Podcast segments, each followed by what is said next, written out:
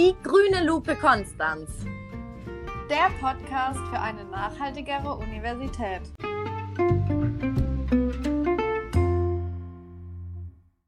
Hallo und herzlich willkommen zur grünen Lupe. Hallo liebe Luisa, wie geht's dir heute? Hallo Maike, mir geht's soweit ganz gut. Ich freue mich auf unsere heutige Folge. Da geht es ja um nachhaltigen Konsum und Produktion. Und ich bin wie immer ganz gespannt auf unseren heutigen Gast und ich würde sagen, wir starten.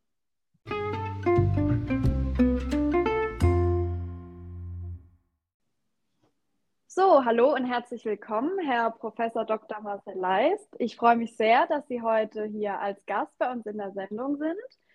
Und genau, möchten Sie sich zunächst einmal selbst vorstellen und kurz erzählen, wer Sie sind und was Ihre Funktion an der Uni Konstanz ist? Ja, erstmal Hallo und eine Begrüßung natürlich an Sie und alle, die es interessiert. Und ähm, ja, was soll ich zu meiner Vorstellung sagen, äh, wo, ich herkomme? Also mein Interesse war immer irgendwie an giftigen Chemikalien. Ähm, das ist sicher ein Aspekt von dem Thema auch heute. Und um das zu verstehen, habe ich so meinen Weg durch alle möglichen Linien gelenkt, von der Biochemie und Pharmakologie herkommend.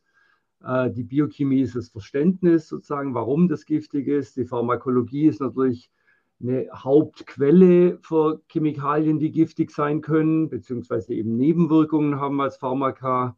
Dann habe ich mich im, im Nahrungsmittelbereich rumgetrieben, weil es natürlich auch da Gifte gibt. Und da kommen wir auch immer wieder zurück, denn wir wollen ja gern, dass unsere Nahrung ähm, frei von Giften wie Pestiziden und so weiter ist. Und das fällt natürlich auch ins Nachhaltigkeitsthema.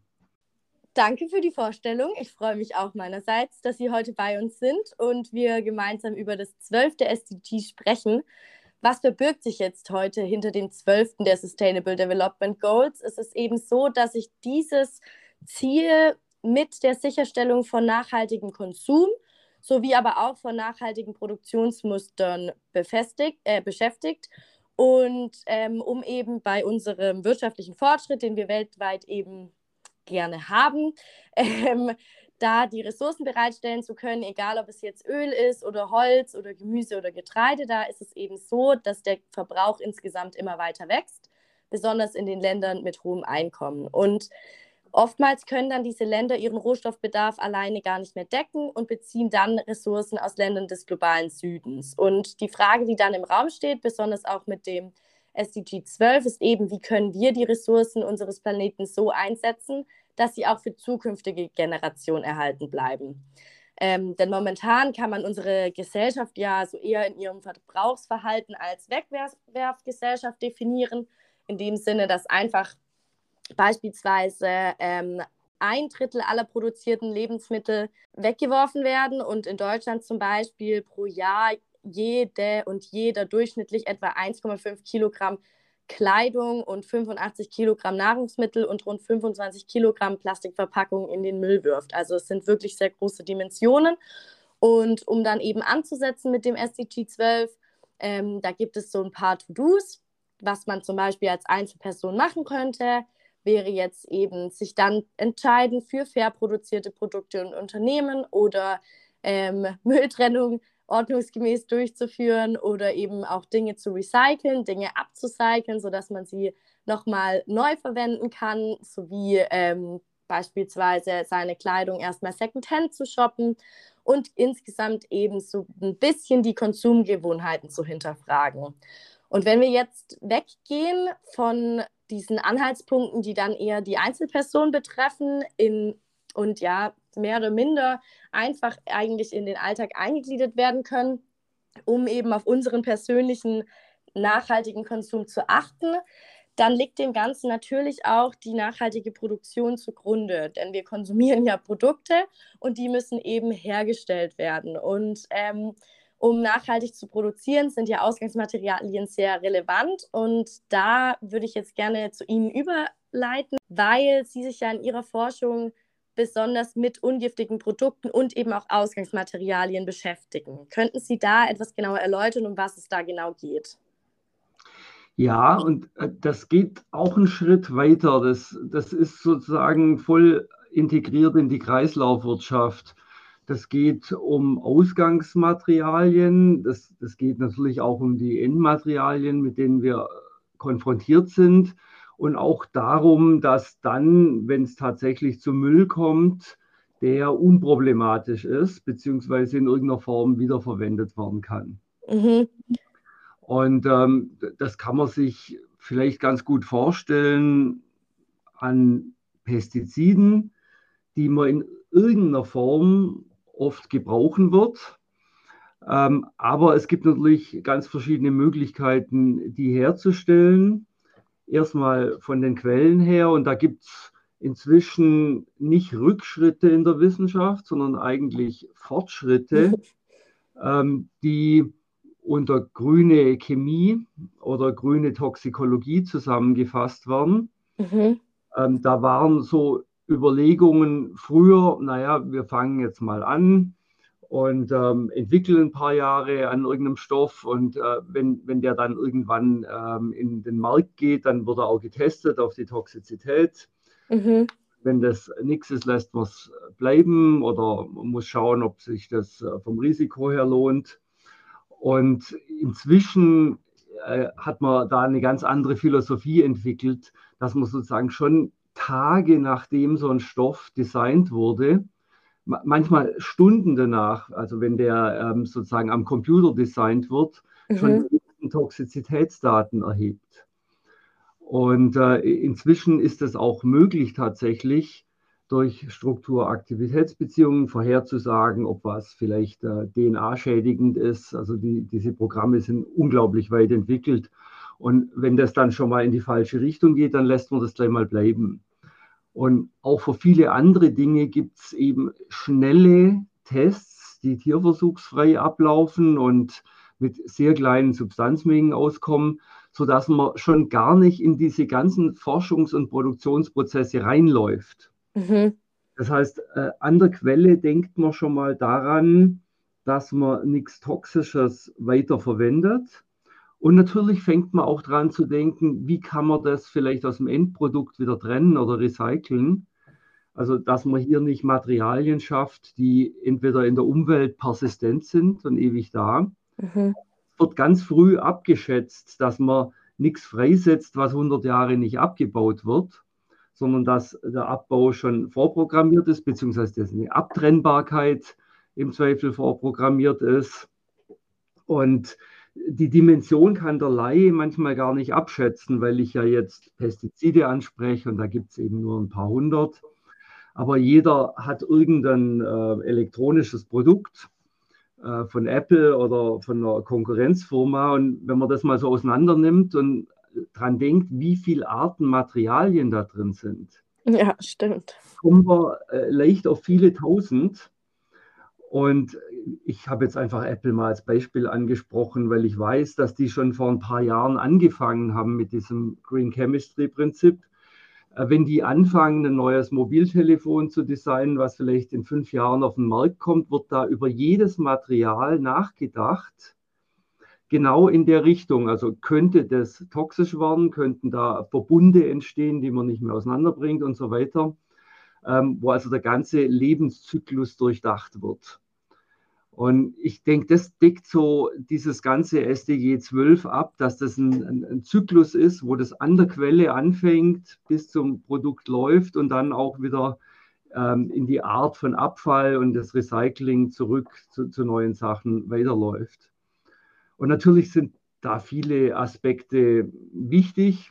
Von unserer Arbeit her ist es eben hauptsächlich der Aspekt, äh, dass keine giftigen Sachen enthalten sind.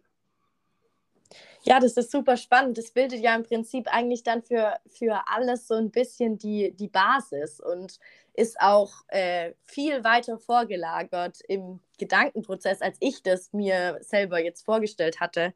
Das finde ich super spannend. Ähm, dann wäre jetzt zum Beispiel, wenn wir jetzt mal bei dem Handy bleiben, ähm, der Mythos, dass die Handys krebserregend sind, theoretisch dann ähm, durch diese Green Chemistry eigentlich schon ähm, widerlegt, weil in dem Herstellungsprozess schon bedacht wurde, dass es im Prinzip nicht toxisch ist und insofern nicht schädlich? Oder ähm, habe ich es jetzt missverstanden? Also das, ist, das, ist, wieder ein, ein, gutes Beispiel. Das zeigt ein bisschen die Komplexität, aber das zeigt auch, dass jeder das richtig gut verstehen kann, wenn man einfach mal drauf eingeht. Mhm. Also das, das, Handy an sich, wird auch jedem verständlich sein, ist, ist nicht krebserregend, wenn man es isst, weil es niemand isst. Es ist auch nicht, wenn man es anfasst. Ähm, aber da könnten ja, was weiß ich, was für Teile drin sein. Ähm, das könnte anfangen vom Weichmacher, vom Plastik her, äh, der natürlich auf, auf die Hände rausschwitzen kann. Mhm. Äh, da können äh, andere Dinge sein, die diskutiert werden. Natürlich die Strahlung an sich. Äh, ob das Handy jetzt an ist oder aus, äh, muss man dann ja unterscheiden. Und, und, und natürlich, was passiert, wenn man das wegwirft? Ja. Und wenn man das auseinander nimmt und wenn das zermahlen wird in, in der äh, Müllrecyclinganlage und so weiter. Und dann kommen plötzlich alle möglichen Chemikalien raus, die man ganz sicher nicht in seiner Nahrung oder äh, im Dünger, den man dann aufbringt auf die Felder oder sonst wo drin haben will. Ja. Und da führt das schon rein, dass man dran denkt, dass dann das wieder auseinandergenommen wird und dann vielleicht nur einfach verbrennbare Teile irgendwo hinkommen, dass dann aber bei der Verbrennung auch wieder nicht Produkte entstehen wie Dioxin, die dann äh, giftig sein können. Ähm, auch dazu muss das Plastik natürlich wieder bestimmte Eigenschaften haben, ja. äh, dass die problematischen Metalle abgetrennt werden können und dass das alles auch geht ohne den tausendfachen Energieaufwand. Ja. Und dazu muss jemand, jemand natürlich am Anfang schon drüber nachdenken, was ist denn miteinander kombinierbar und was ist wieder trennbar. Und dadurch, dass es eben so weit vorverlagert wird, wird das immer leichter möglich.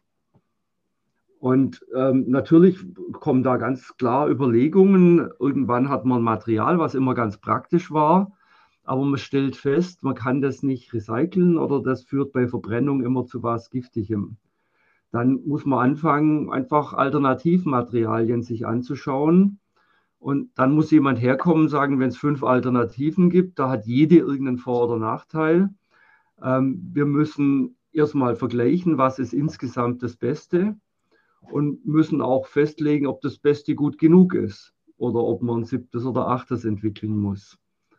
Und ich glaube, das ist die Kultur, die mit dem SDG 12 auch eingeführt werden soll, dass man sehr früh immer über so einen Lebenszyklus nachdenkt und lieber rechtzeitig dann auch Alternativmaterialien entwickelt, als am Schluss dann sozusagen die, die dreckige Suppe auszulöschen. Also das ist sicher, sicher spannend, auch für jemand, der heute Chemie studiert. Der, der musste eben früher ganz gut Synthesen machen können und schlau sein, so Dinge zu kombinieren ähm, der braucht heute dann durch schon ein breiteres Umfeld oder muss in einem Team arbeiten, wo all diese Informationen auch mit eingehen. Ja, das ist spannend, wie viel damit reinspielt. Und ich stelle mir das auch wirklich ähm, teilweise schwierig vor, dann die Prozesse, die entstehen sollen, so vorgelagert auch überhaupt schon einschätzen zu können. Aber da sind ja auch dann vielerlei Computerprogramme am, äh, am Start, hatten Sie vorhin gesagt, oder? Ja, und äh, das sind ja nicht nur die Computerprogramme, sondern wir müssen einfach aussehen, wir waren ja nicht faul die letzten was weiß ich, oder 50 Jahre. Ähm, früher wusste man einfach vieles nicht. Da, da, da, muss man Dinge vielleicht auch damit entschuldigen.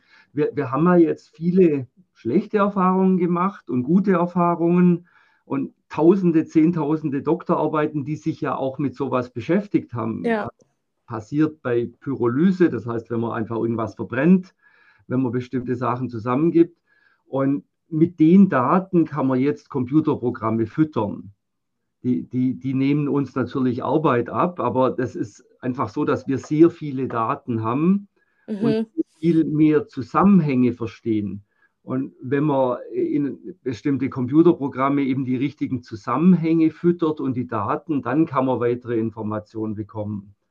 Und also in unserem Gebiet in der Toxikologie, also Forschung an Giftstoffen, ist das natürlich dramatisch, weil wir zum Teil für Zehntausende oder Hunderttausende Chemikalien die Information haben. Und dadurch kann man natürlich auch für benachbarte, also ähnlich gebaute Chemikalien, von denen man gar keine Information hat, mhm. trotz Eigenschaften vorhersagen. Okay, spannend, Wahnsinn. Mhm. Und weil Sie gerade die Datenerhebung ansprechen, ähm, an welchen Ar ähm, Projekten arbeiten Sie denn gerade so an der Uni mit Ihrem Team? Also wir ähm, sind relativ breit aufgestellt, weil natürlich die Chemikalienwelt auch breit ist. Ähm, wir sind mehr darauf spezialisiert, dass wir eine bestimmte Art von Toxizität gut erfassen können. Also da entwickeln wir Testsysteme, das ist unsere Expertise. Und dann können die natürlich wieder auf sehr viele Arten Chemikalien angewandt werden. Was wir in letzter Zeit viel gemacht haben, war mit der Europäischen Nahrungsmittelbehörde zu arbeiten, mhm. die ähm, in Europa für die Pestizide verantwortlich ist. Also bei uns gibt es keine Pestizidbehörde oder Umweltbehörde, sondern Pestizide gehören zur Nahrung, weil sie da ja das Problem machen. Mhm. Also äh, die, die könnten natürlich auch zu den Industriechemikalien gezählt werden, wenn es sozusagen in einer Firma einen Unfall gibt, eine Explosion, dann wurden auch die Arbeiter natürlich exponiert. Dann fällt das unter eine andere Behörde und Gesetzgebung. Aber so die große Exposition der Bevölkerung ist ja über die Nahrung. Und, und darüber wird das reguliert. Aber wir arbeiten auch mit der Chemikalienbehörde in, in Helsinki, ECHA ist das und ähm, die sind natürlich an anderen Typen Chemikalien interessiert, ähm, die zum Teil überlappen. Und wir untersuchen dann, ob das giftig fürs Nervensystem sein könnte und ob das die Entwicklung vom Nervensystem beeinflusst. Das, das sind mhm. zwei unterschiedliche Dinge. Es könnte ja was gar nicht giftig sein fürs Nervensystem, aber dazu führen, dass sich das Gehirn nicht richtig entwickelt. Mhm. Das mhm. ist so ähnlich wie jeder kennt die Kontergan-Geschichte, war ja gerade 60-jähriges Jubiläum. Ja. Kontergan ist ja nicht giftig für Finger, aber es hat dazu geführt, dass sich Finger nicht richtig entwickeln. Ja, ja stimmt. Und im Gehirn kann man sich vorstellen, dass irgendwas gar nicht ein Problem ist von Nervenzellen bei Erwachsenen, aber dazu führt, dass die Verbindungen im Gehirn nicht richtig äh, verschaltet werden. Und dann kommen eben autismusartige Phänomene raus oder Aufmerksamkeitsstörungen oder Sprachstörungen oder eine Reduktion der Intelligenz um ein paar Punkte. Und das ist natürlich ein Riesenproblem für uns als Gesellschaft. Ja. Es ist mhm. aber unglaublich schwierig zu testen. Ja, das glaube ich weil, weil das nicht so leicht quantifizierbar ist mit einem einfachen biochemischen Parameter. Und bisher hat man da eben Rattenexperimente zu verwendet. Okay. Und ähm, die können natürlich keine Sprachstörungen kriegen. Und, und, ja, und die können auch nicht so gut autistisches Verhalten zeigen und, und andere Dinge. Und, und daran merkt man, dass wir ja, äh, uns da sozusagen so eine Scheinsicherheit ähm, erhalten haben, weil eigentlich die Substanzen gar nicht richtig getestet werden konnten. Ja. Okay. Und ähm, was ist jetzt die Alternative? Also unsere Zellkulturen können natürlich auch keine Sprachstörungen bekommen. Aber äh, die, die ähm, Nervenzellen, die reden schon miteinander. Also wir können sozusagen menschliche Gehirngewebe züchten, die auch anfangen, intern zu kommunizieren, da Kommunikationsmuster aufzubauen. Und wir können dann sagen, das ist das, was normal ist. Und wir können sagen, es wird was gestört durch eine Chemikalie oder nicht. Und da sind wir natürlich viel näher an der Quelle. Ähm, entsprechend können wir auch sagen, wenn wir irgendwo zwei Nervenzellvorläufer hinsetzen, dann machen die eine Verbindung zwischen sich. Das, das kann man ganz leicht messen. Dann gibt es so einen Neurittenausläufer, der die Zellen verbindet. Und wir können genau messen, wie schnell der wächst und wie schnell die Verbindung kommt.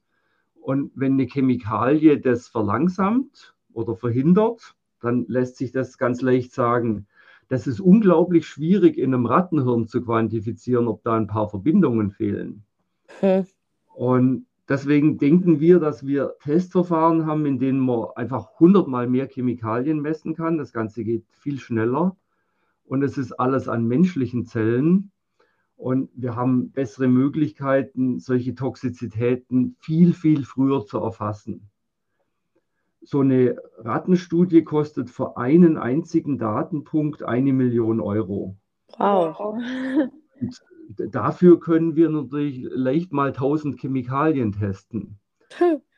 Und deswegen war eben die Europäische Nahrungsmittelbehörde und die amerikanische Umweltbehörde sehr interessiert an den Tests. Und natürlich geht das nicht mit einem Test. Wir nennen das dann Testbatterie. Also wir testen auf Nervenzellverbindungen, wir äh, testen auf Nervenzelldifferenzierung, wir testen auf elektrische Signale, also alles, was so eben schiefgehen könnte, in so einer mhm. Batterie von Tests nebeneinander. Und die Batterie ist inzwischen schon so weit, dass sie auch an die OECD übertragen wurde. Also das ist die große ähm, Organisation, die alle äh, wichtigen Industrieländer, also Kanada, USA, Europa, Japan und so weiter verbindet. Und wenn ein toxikologischer Test in einem OECD-Land zugelassen ist, dann akzeptieren alle anderen Länder den Test. Ah. Deswegen ist es wichtig, also weil wenn wir in Deutschland was schaffen, das bringt gar nichts, weil die Firmen müssen ja weltweit verkaufen. Ja. Wenn wir in Europa was schaffen, das bringt nur sehr begrenzt was. Also man muss das schon immer mindestens OECD-weit äh, implementieren. Und wenn die dann wirklich sagen, ja, wir schreiben gerade ähm, eine neue Regulation, also so eine gesetzliche Richtlinie für Testung in so einer äh, menschlichen Zelltestbatterie, dann kann der Tierversuch auch ersetzt werden und, und man kann wirklich in hohem Durchsatz Umweltchemikalien testen. Okay, sehr spannend. Vielen Dank, dass Sie uns da so einen Einblick gewährt haben. Gibt es noch ähm, zum Abschluss oder hast du noch eine Frage, Maike? Nee, ich bin gerade noch ganz äh, sprachlos. Wieder viel hm. gelernt heute. ja, auf jeden Fall. ähm, was denken Sie denn zum Abschluss, wie es in Zukunft auch mit dem Thema Nachhaltigkeit weitergehen kann? Vielleicht auch in diesem Rahmen, ähm, was Sie uns da gerade berichtet haben, oder vielleicht haben Sie auch eine persönliche Vision zu dem Thema. Also ich, denke, äh, genau äh, wie Sie das angesprochen haben am, am Anfang, dass man einen Bogen ziehen muss oder ein gutes Gleichgewicht halten zwischen dem, was der Einzelne tun kann. Und ich glaube, das ist schon gut, wenn jeder Einzelne motiviert ist, da was zu tun und dem, was übergeordnete Institutionen, also ich, ich will es jetzt mal nicht die Gesellschaft nennen, aber es, es müssen ja Expertengruppen da sein, die auch was weiter durchsetzen können und die, die, technische Expertise und natürlich auch die Ressourcen und finanziellen Mittel haben, um große Lösungen anzugehen.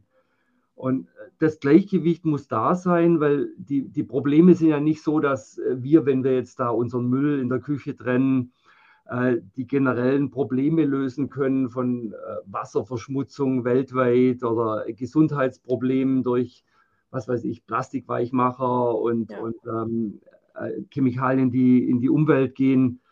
Ähm, da, da, muss schon auf großem Stil gearbeitet werden mhm. und nicht unbedingt immer nur als Verbot, sondern als Regulation eben in, in alle Richtungen und unter Zuhilfenahme von dem, was wir in letzter Zeit an Technik entwickelt haben und, und weiterentwickeln können. Ähm, ich selber komme so aus der Bodenseegegend und ich weiß noch, als ich aufgewachsen bin als Kind, da war der Bodensee fast tot. Also das war das, was man so landläufig als Umkippen nennt, also praktisch mhm. fast grob, äh, kein Leben mehr drin. Äh, überall wurde natürlich das äh, Dreckwasser eingeleitet aus der Landwirtschaft. Und mhm. jetzt ist es ein europäisches Wasserreservoir. Die ganze Gegend aus Stuttgart und Karlsruhe trinkt das Bodenseewasser. Ja. Äh, das ist nur Sand gefiltert, sonst nichts und das ist sauber. Und das haben wir geschafft in, in, ein paar Jahrzehnten, dadurch, dass man wirklich chemische Kläranlagen rundherum gemacht hat und aber nur weil Schweiz, Österreich und Deutschland zusammengingen. Mhm. da auch kein Nitrat und kein Phosphat mehr eingeleitet worden. Und ähm, das war eine chemische Lösung natürlich, dass man diese Kläranlagen auf diese Spezialstufen äh, aufgerüstet hat. Und die tut uns jetzt nicht weh, sondern das ist für alle gut. Ja. Wir haben ja oft Angst, dass das weh tut. Ähm, aber äh, wir sind einfach auf einem nächsten technischen Lösungsniveau. Und genauso wird das auch gehen in der Entwicklung von Chemikalien und Pestiziden. Wir werden immer noch welche davon brauchen, aber wir wollen nicht die giftigsten haben. Wir wollen auch ganz sicher nichts Krebserregendes haben oder, oder was, was die Entwicklung von Kindern beeinträchtigt. Aber durch diese schnellen Screen-Verfahren, besseres Vordenken und so, haben wir auch viel mehr Möglichkeiten, uns dann auf das zu konzentrieren, was unproblematisch ist. Und ich denke, bei, bei Nachhaltigkeit spielt eben das eine Rolle, dass wir wirklich unser ganzes Wissen nutzen, um diesen Kreislauf sauber zu halten. Ja, vielen Dank ähm, für die abschließenden Worte und dann bedanken wir uns, dass Sie heute bei uns waren. Ja, mega spannend. Fand ich richtig, richtig cool. Gut, also immer wenn es für andere spannend ist, ist es für uns auch schön, weil wir arbeiten ja normal so in unserem Kämmerchen vor uns hin. Das ist ja ganz gut, aber, aber es ist tatsächlich ein Thema, was, was tatsächlich auch ein bisschen rausgeht, eben durch diese Behördeninteraktion. Und das macht schon auch Spaß, wenn die Wissenschaft angewandt wird. Ja, das ja. glaube ich. Und wenn es dann noch was Gutes tut, ist es natürlich umso besser. Ganz genau. Also in dem Sinne nochmal herzlichen Dank, dass Sie heute bei uns waren und schaltet auch ihr da draußen nächstes Mal wieder ein, wenn wir uns auf die Suche nach SDG 13 machen.